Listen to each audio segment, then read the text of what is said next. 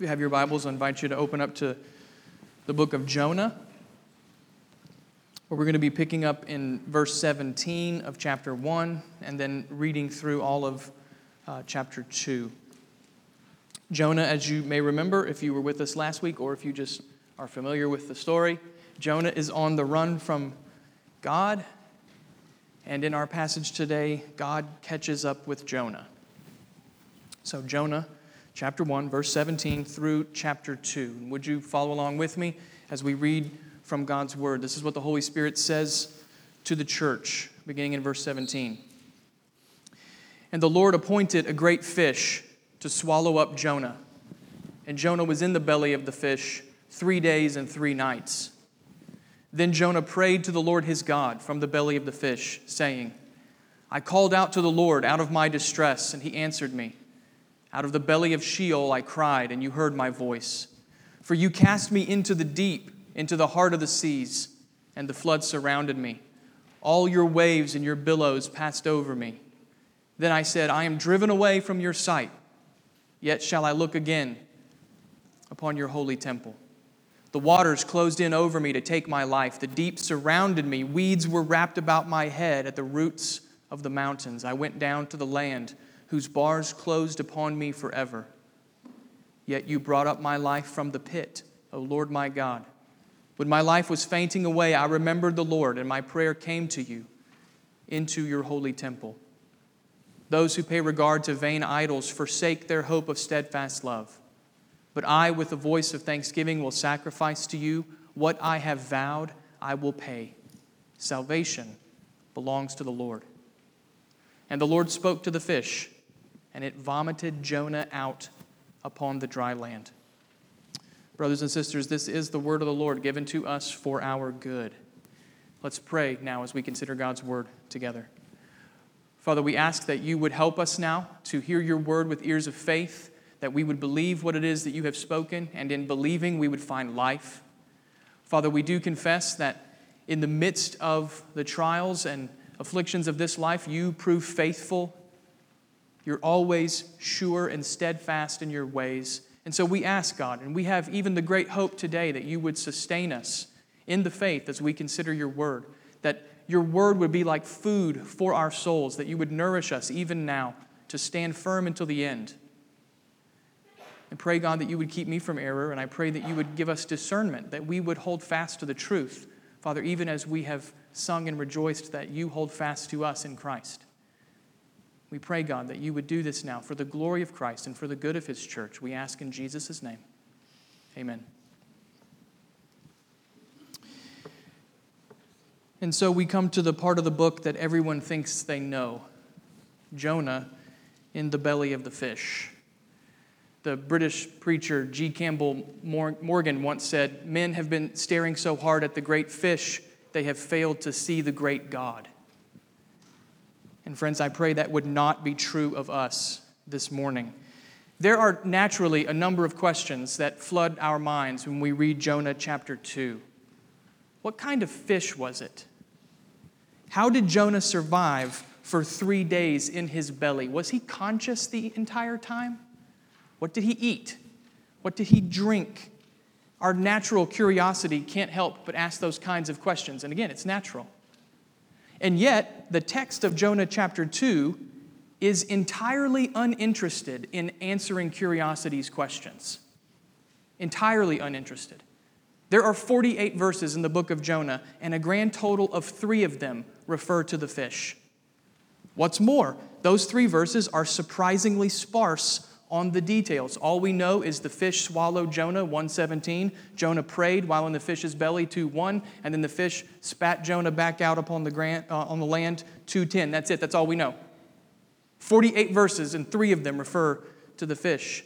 From the text's point of view, the fish is actually rather ho hum. Instead, what the text presents as astounding is the one controlling the fish, the Lord God of heaven. That's what jumps off the page when you read this chapter. Not that a fish swallowed a man, but that God twice commanded a fish and twice the fish obeyed. Men have been staring so hard at the great fish, they failed to see the great God. Now, of course, the question that most people ask is not about the details, but about the history. Did this really happen?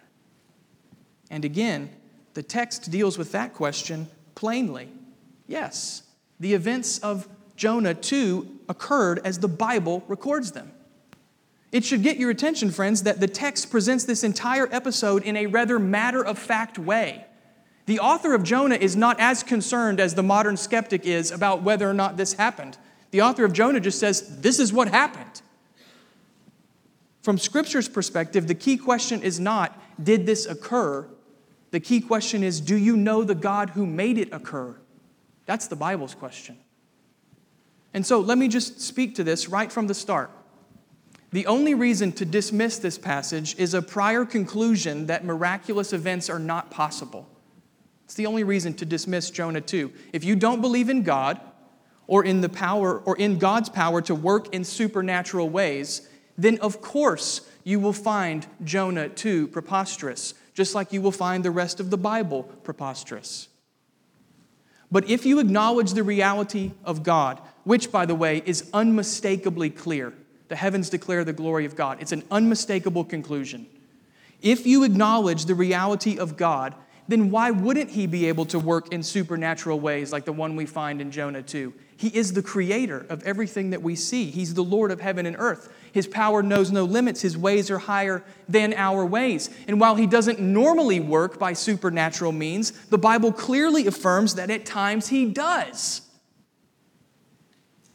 And so, if you're here this morning and you're not sure about this whole fish swallowing a man thing, then I would ask you to consider the greater reality of the Bible the reality that there is a God in heaven who does, in fact, intervene in his world. And God intervenes in his world in order to save sinners and reveal his glory. Please don't get so focused on the fish that you fail to see the God commanding the fish. If you're unsure this morning, if you are questioning, if you have doubts about whether or not any of this occurred, the truth that the Bible actually demands you consider is not did this happen, but do I know the God who made it happen? Do you know him? Do you trust your life to him? Do you acknowledge that it's his world and you belong to him, either in faith or one day in judgment? Do you know him? I pray that you would see God from his word today, and in seeing him, that you would entrust your life to Him. Don't stare so hard at the fish that you miss the great God. So, with confidence in God's word, let's, let's turn now to consider the events of this important chapter. You'll notice that the passage has a clear structure. It begins and ends with the command of God. Chapter 1, verse 17, God commands the fish. Chapter 2, verse 10, God commands the fish. Then in the middle, you have thanksgiving to God, verses 2 through 9. It's a psalm from Jonah. And if you think about it, friends, the, a psalm is the most fitting response from the prophet. Jonah ran from God. He was tossed into the sea where he was sure to die, only to be delivered by the act of God. What do you do in, to, in response to something so marvelous? You praise God. That's what you do. You compose a psalm of thanksgiving. You sing a song of praise. You see, it's actually very fitting that the passage is taken up with thanksgiving to God. What else has Jonah to do except praise and give thanks? So the passage has three parts command of God, thanksgiving to God, and then command of God, three parts. And from that structure, I'd like to draw your attention to four pictures of God's work in saving Jonah. First, we'll see the wonder of grace. That's the opening verse chapter 1, verse 17. Second, we'll note the kindness of God's discipline. That's verses 2 through 4 of chapter 2. Third, we'll note the depth of God's mercy. That's verses 5 to 7. And finally, we'll look at the declaration of God's greatness. That's verses 8 and 9. Four pictures of God's work to save Jonah. Let's begin then with the wonder of grace, the wonder of God's grace. If you think about it, verse 17 of chapter 1 is a rather abrupt interruption in the narrative. By the end of chapter 1, every indication we have is that Jonah's life is over. He defied the command of God, he ran from the Lord, and he has deservedly been tossed into the waves of God's judgment. If you were reading this book for the very first time, you would have no hope left for Jonah. None. He's guilty before God, and he deserves what it appears he is now going to get. He deserves death. And that's where verse 16 of chapter 1 leaves us, with Jonah's life virtually over. Then verse 17 comes out of nowhere, and it interrupts Jonah's descent to death. Listen again to verse 17 and notice the sudden sovereignty of grace. And the Lord appointed a great fish to swallow up Jonah. And Jonah was in the belly of the fish three days and three nights. Most people assume that the fish is part of God's judgment, but the opposite is true, friends. The fish is the vehicle of God's grace. God uses the fish to save Jonah from death. And understand, this happened entirely apart from Jonah's ability and certainly without any reference to Jonah's merit. Jonah was hopeless and helpless in the heart of the sea, he had no ability to save himself. What's more, Jonah deserved to die. He defied the Lord. God could have allowed Jonah to sink to his grave, and he would have been entirely just to do so. The book could have ended in verse 16, and no one has a claim against God, least of all Jonah. And yet God intervenes. The Lord commands the fish to snatch Jonah from death and then return him to the land of the living. It's almost like resurrection, is it not? A man condemned to die is saved by grace and raised up again to new life. It's almost like resurrection. And why did it happen? Why did God choose to spare Jonah's life? Why did God do this? The answer, friends, is because he wanted to. God chose to give grace to Jonah because God is gracious. He saved Jonah not because of anything in Jonah, but because that's the kind of God he is. You see, Jonah experiences firsthand the truth at the heart of this book. God will give grace to whom he will give grace, and God will show mercy to whom he will show mercy.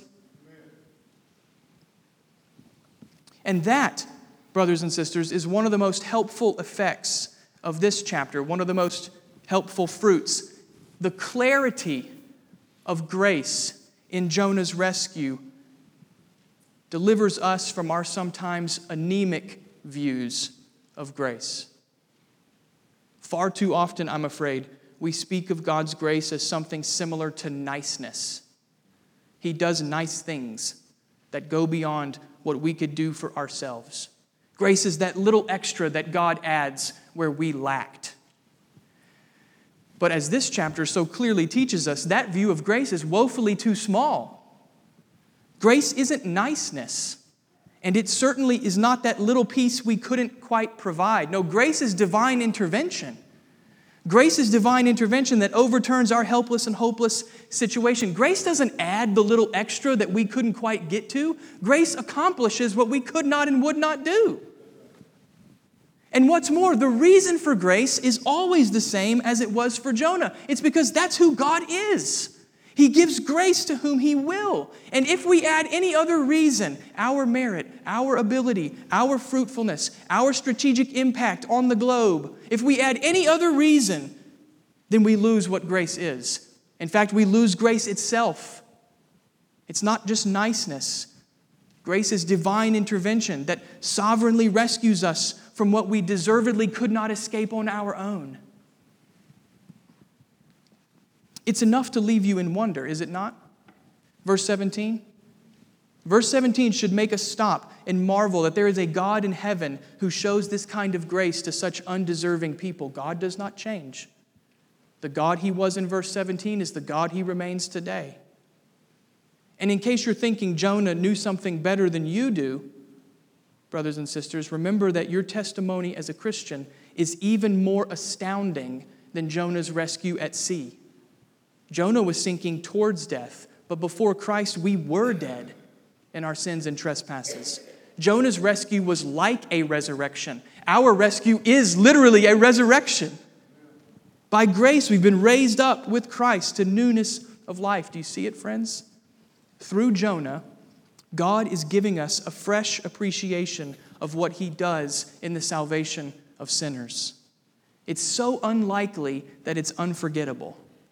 A great fish obeys the sovereign command of God and saves an undeserving sinner Who could have planned such a thing? Only God.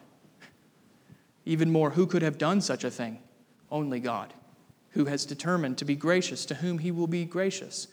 So, verse 17 is abrupt. When you're reading through the Bible, when you're reading through Jonah, it's, verse 17 is just an abrupt interruption, but it's abrupt with grace.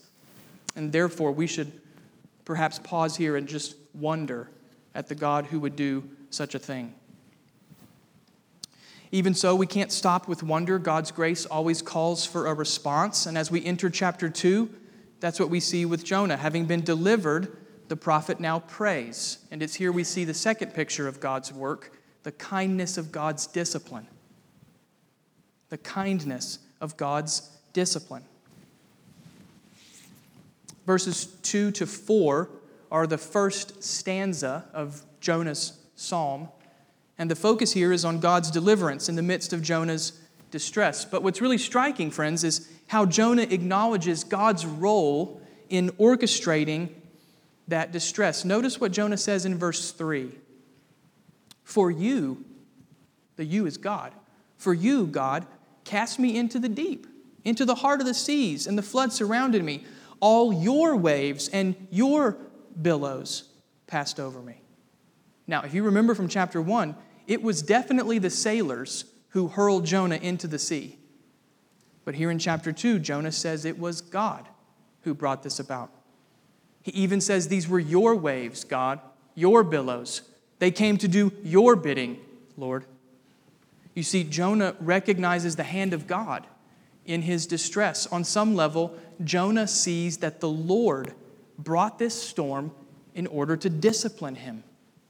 This too is the mercy of God, friends. God could have left Jonah to himself. God could have allowed Jonah to just wander away in disobedience and spend his life frivolously in Tarshish, never to be connected to God again. God could have done that. But in his kindness, God pursued the prophet. He brought the storm as a means of discipline, as a means of mercy. Now, was it severe mercy? As C.S. Lewis once said, yes, it was definitely severe mercy. It was a pretty serious storm, but it was mercy nonetheless. Wouldn't you rather hear the voice of God in a storm than not hear his voice at all? It was mercy nonetheless.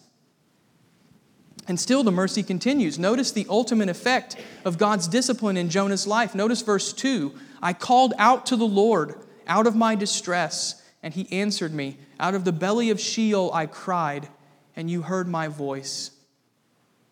Again, think back to chapter 1 and the numerous opportunities that Jonah had to pray. Did he do so? Did the prophet pray in chapter 1? No, he didn't. Not when the storm came, not when the sailors were afraid for their lives. Jonah didn't pray.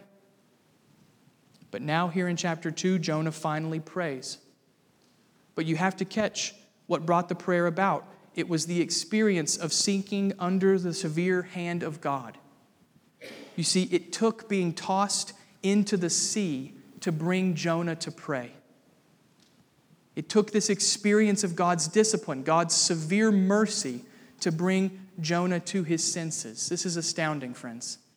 God could have allowed Jonah to sink to his death, and there would be no objection. But in his kindness, the Lord would not let Jonah go, even if he had to use a storm to get Jonah's attention. And therefore, Jonah can have hope even as he is still in the sea. Notice verse 4.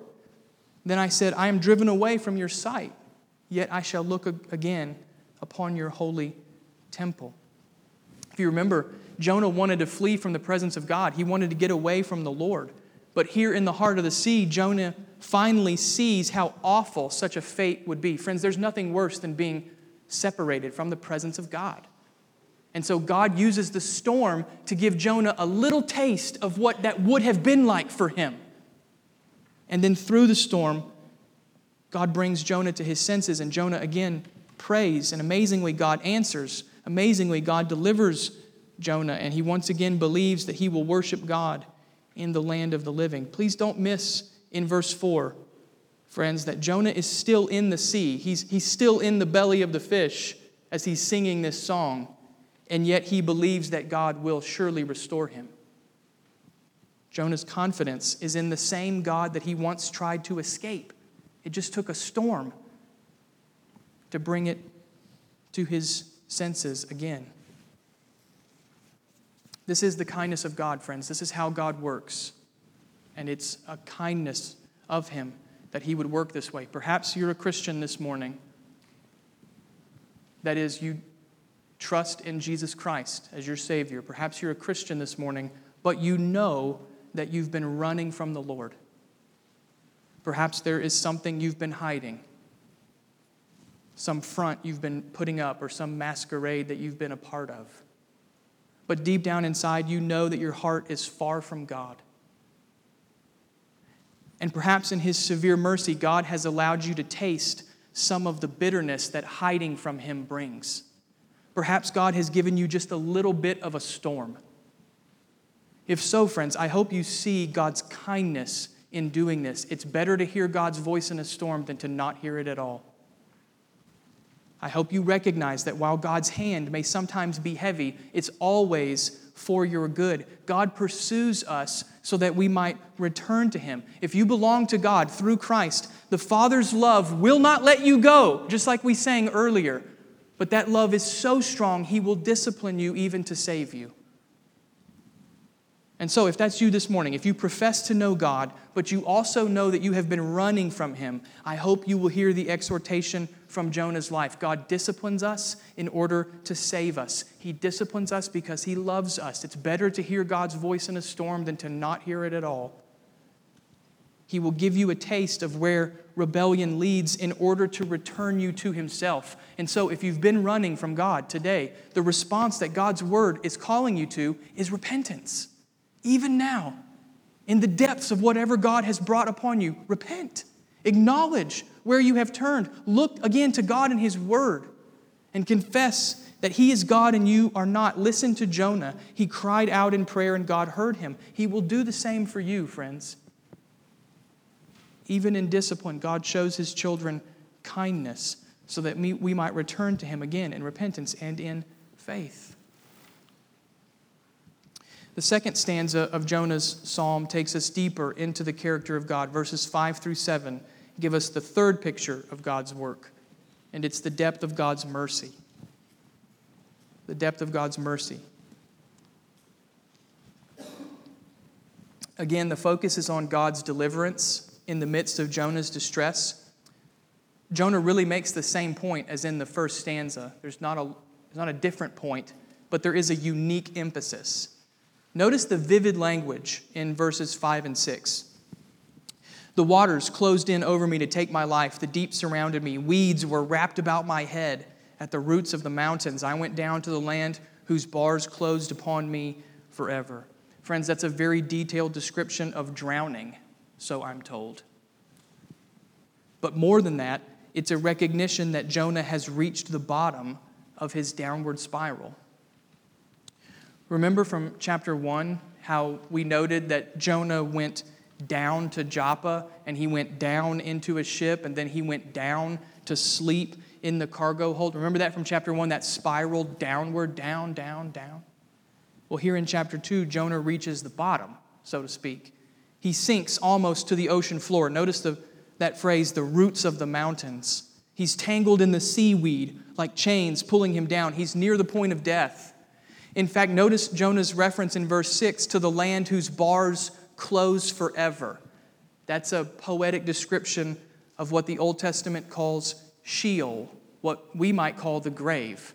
In the Old Testament, Sheol was the place of the dead, and it was believed to be found at the bottom of the sea, where it was like a prison with bars that would shut you in forever. So, for an Old Testament Israelite, this is the lowest you can sink. This is the lowest you can go, near the gate of Sheol. And that's what Jonah envisions as he sinks beneath the waves. He's near rock bottom. Jonah's as good as dead. But once again, Jonah's psalm returns to the merciful grace of God. You see, it's never far from Jonah's mind. When you taste of God's grace, you can't go very long before you break out in praise. Notice the end of verse 6 Yet you brought up my life from the pit.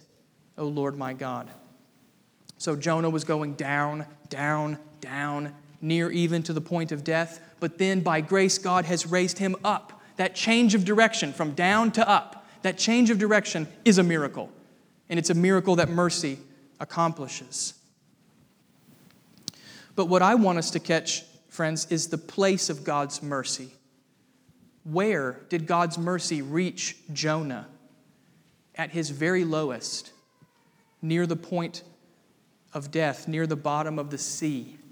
When it seemed Jonah could go no lower, God rescued his prophet in mercy. Even the depth of the sea is no match for the immeasurable mercy of God. You know, we read Psalm 103 earlier in the service. And in that psalm, David celebrates that God's steadfast love is higher than the heavens. That's actually a repeated emphasis throughout the Bible Isaiah 55, Psalm 47, Psalm 108. All through Scripture, God's love and His mercy are extolled as higher than the heavens. But Jonah's psalm kind of rounds out the picture, doesn't it? Not only is God's mercy as high as the heavens, but it's also as deep as the grave, deeper even than death. Listen, that's good news, brothers and sisters. There are some deep valleys in the Christian life, aren't there? I'm not telling you anything you don't already know. There are some deep valleys in the Christian life, and some of those valleys are deep because we made them so. They're our own doing. We can relate to Jonah then. In fact, we're meant to relate to Jonah. We also know what it's like to spiral downward. We know what it's like to sink near the bottom. We know what it's like to live in the depths. Perhaps we even know what it's like to feel as though we're as good as dead. What hope is there for people like us? What hope is there for those who are sinking? Well, there's hope in the mercy of God. Mercy so deep it can reach God's people even at their lowest. Praise God, His mercy is as high as the heavens, but praise God, it's as deep as the grave, too. Listen, one of the evil one's most sinister lies is that you are too far gone to repent. You've strayed too far. You've sunk too deep. God has no use for someone as wayward as you. You've gone, you've gone too far. You've done too much. You're too deep in this muck and the mire. Why repent now? God doesn't use people like that. That lie is a favorite tool of the evil one. But, friends, Jonah tells us the truth. Jonah tells us that God's mercy reaches as high as the heavens. Yes, praise God, but it's also as deep as the grave. So, today, if you hear God's voice, turn to Him and trust Him and believe that this is who He is. Confess your sin, bring it into the light. Resolve today to hear God's word and respond in faith. You see, that's the whole point of God's mercy, friends. God's mercy reaches us at our lowest, but He doesn't then leave us there. He raises us back up through repentance and faith so that we might walk in a way that pleases Him. So it's such an encouraging picture. Of all the places in the Bible to be encouraged, it's at the bottom of the sea with seaweeds wrapped around a dude's head, and you say, Yes, there's mercy for me. That's how you're supposed to read this passage because that's what God wants to say to wayward folks like us. Jonah sinks near the bottom, and even still, God's mercy reaches him at the lowest. And through Jonah, God is saying to us, He's perhaps even saying to you, there's mercy for you too. And so we come to the end of Jonah's psalm. Verses 8 and 9 are the final stanza. Verse 10 is the, the conclusion there where the fish spits him back out. But verses 8 and 9 are the final stanza of the psalm. And it's here we see the declaration of God's greatness. The declaration of God's greatness. You'll notice that Jonah draws a contrast between those who worship idols and those who trust in the Lord. Verse 8 indicts the idolaters. Listen again to what Jonah says, verse 8. Those who pay regard to vain idols forsake their hope of steadfast love. So Jonah's point is pretty straightforward. Those who worship idols will be left alone in the end. Idols cannot deliver you. The mercy of idols doesn't reach as deep as the grave because idols aren't real. There's no deliverance for those who trust in false gods. These so called gods can save no one. But those who trust in the Lord are different by God's grace. Notice verse 9 but I will, I, with the voice of thanksgiving, will sacrifice to you. What I have vowed, I will pay. Here, Jonah reminds us that God's grace always demands a response. And the right response to God's grace is faithfulness and devotion to Him. God saves us by His grace so that we might follow Him by faith in that grace that He's given us in Christ. God's grace always demands a response. We turn from sin and we give God what He deserves our faith, our obedience, our worship, our very lives. That's the response Jonah envisions in verse 9. And it's one that he's now willing to give. And yet, there's some irony here, isn't there? I was telling someone this week, I, I really would like to preach the whole book in one sermon because here in the middle, you don't get the full picture. There's some irony here with Jonah. Think back to chapter 1. In chapter 1, who was it that offered God sacrifices and performed vows to him? It wasn't Jonah, it was the pagan sailors. Remember that? Verse 16, they offered sacrifices and made vows. At first, they trusted in their idols, but through the storm, God revealed himself and they entrusted their lives to the Lord, at least during that storm. And it's only here in chapter 2 that Jonah follows in their footsteps. You see, it's perhaps an ironic reminder to Jonah of the truth that he's still learning. God will be merciful to whomever he will have mercy, including pagan sailors and wayward Israelite prophets. And maybe Jonah doesn't yet see that.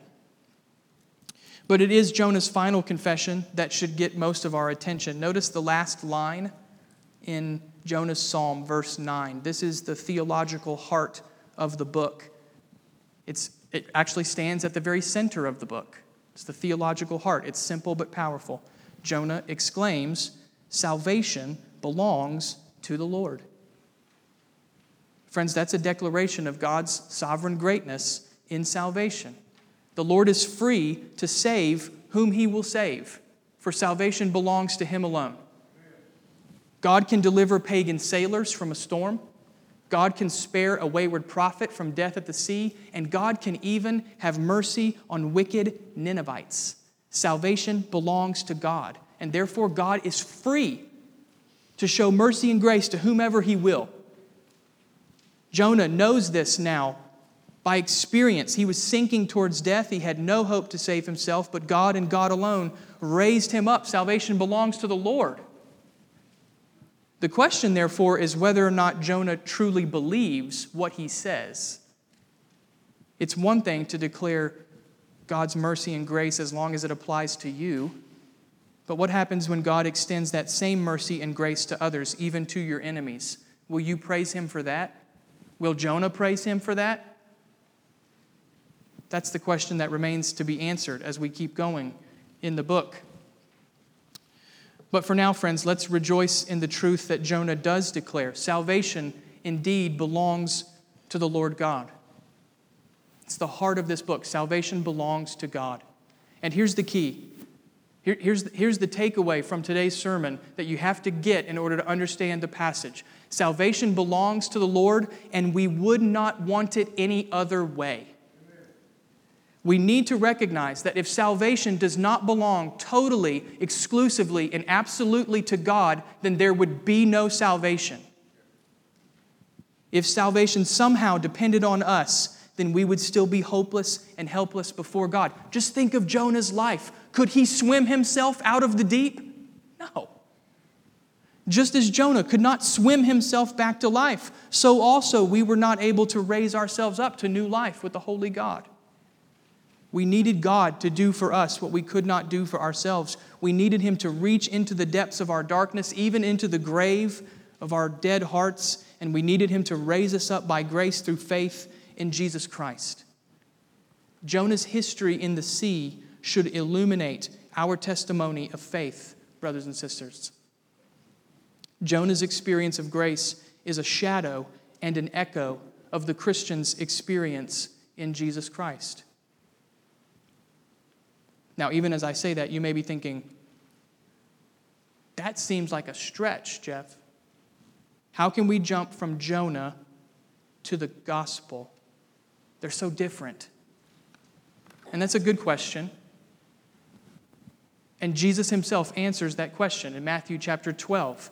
The Lord Jesus connects Jonah's experience in the sea with Jesus' own work of salvation. Matthew chapter 12, verse 40, Jesus says, Just as Jonah was three days and nights in the belly of the great fish, so will the Son of Man, that's Jesus, so will the Son of Man be three days and nights in the heart of the earth. You see, Jesus himself is drawing a connection from Jonah to the gospel. It's actually a striking point on Jesus' part. There's a lot to note from what Jesus says. And we're going to say a good deal more about it next week in Jonah 3. There's a lot to note from, from Jesus about Jonah. It's a lot of J names. A lot to note about Jesus. You know what I'm saying. There's a lot to note. But for now, it's enough to say that Jesus is telling us this the God who worked so miraculously for Jonah has done something even more astounding in Jesus Christ. The God who has worked so miraculously for Jonah has done something even more astounding in and through Jesus Christ. Jonah was raised from near death in the grave. Jesus was raised from actual death in the grave. Jonah was raised as an illustration that salvation belongs to the Lord. Jesus was raised to prove once and for all that salvation belongs to him, for Jesus is Lord. You see it, friends? It's not merely the it's not merely the heart of the book of Jonah. It's not merely the center of Jonah's theology. It's actually the refrain of the entire Bible. Salvation belongs to the Lord. And for those who know Jesus Christ by faith, that biblical refrain is our testimony as well. We will thankfully not spend three days and nights in a fish's belly, but we do thankfully know the same God who spared Jonah with such grace. And praise God, we know him through Jesus Christ. Men have been looking so hard at the great fish, they failed to see the great God. Well, I pray that you've seen God this morning, brothers and sisters. I pray you've seen him in the grace, in the discipline, and in the mercy that he showed to Jonah. But most of all, I pray that we see God in the resurrected and reigning Savior, Jesus Christ. Listen, it's remarkable that God would raise a man after three days in a fish's belly. It's remarkable. But it's remarkably good news that God would raise his own son after three days to new life. And it's because of that Son that we can join Jonah in saying, I trust with truthful hearts, salvation belongs to the Lord. Amen? Let's pray.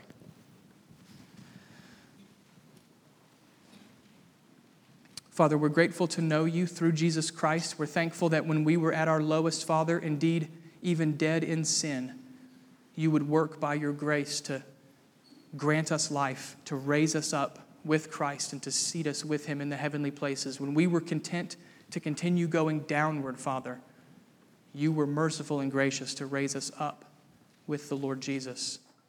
We do declare, God, that salvation belongs to you and to you alone, and we would not want it any other way. We pray, Father, that you would help our hearts to be confident in you and not in ourselves. We pray, Father, that we would even hear the reminders that you've given to us here in Jonah chapter 2. You indeed have given us many benefits, Father. And though we are prone to forget, and we are, we are grateful for your word that reminds us. Thank you for the picture of grace and mercy and the kindness of discipline that we see here with Jonah. Would you help us to believe it, Father, and to follow you by faith? And would you help us also, God, to open our mouths and to declare the unthinkable good news that salvation belongs to the Lord? And would you be pleased, God, to use us to bring that salvation to those who have yet to believe. We pray in Jesus' name. Amen.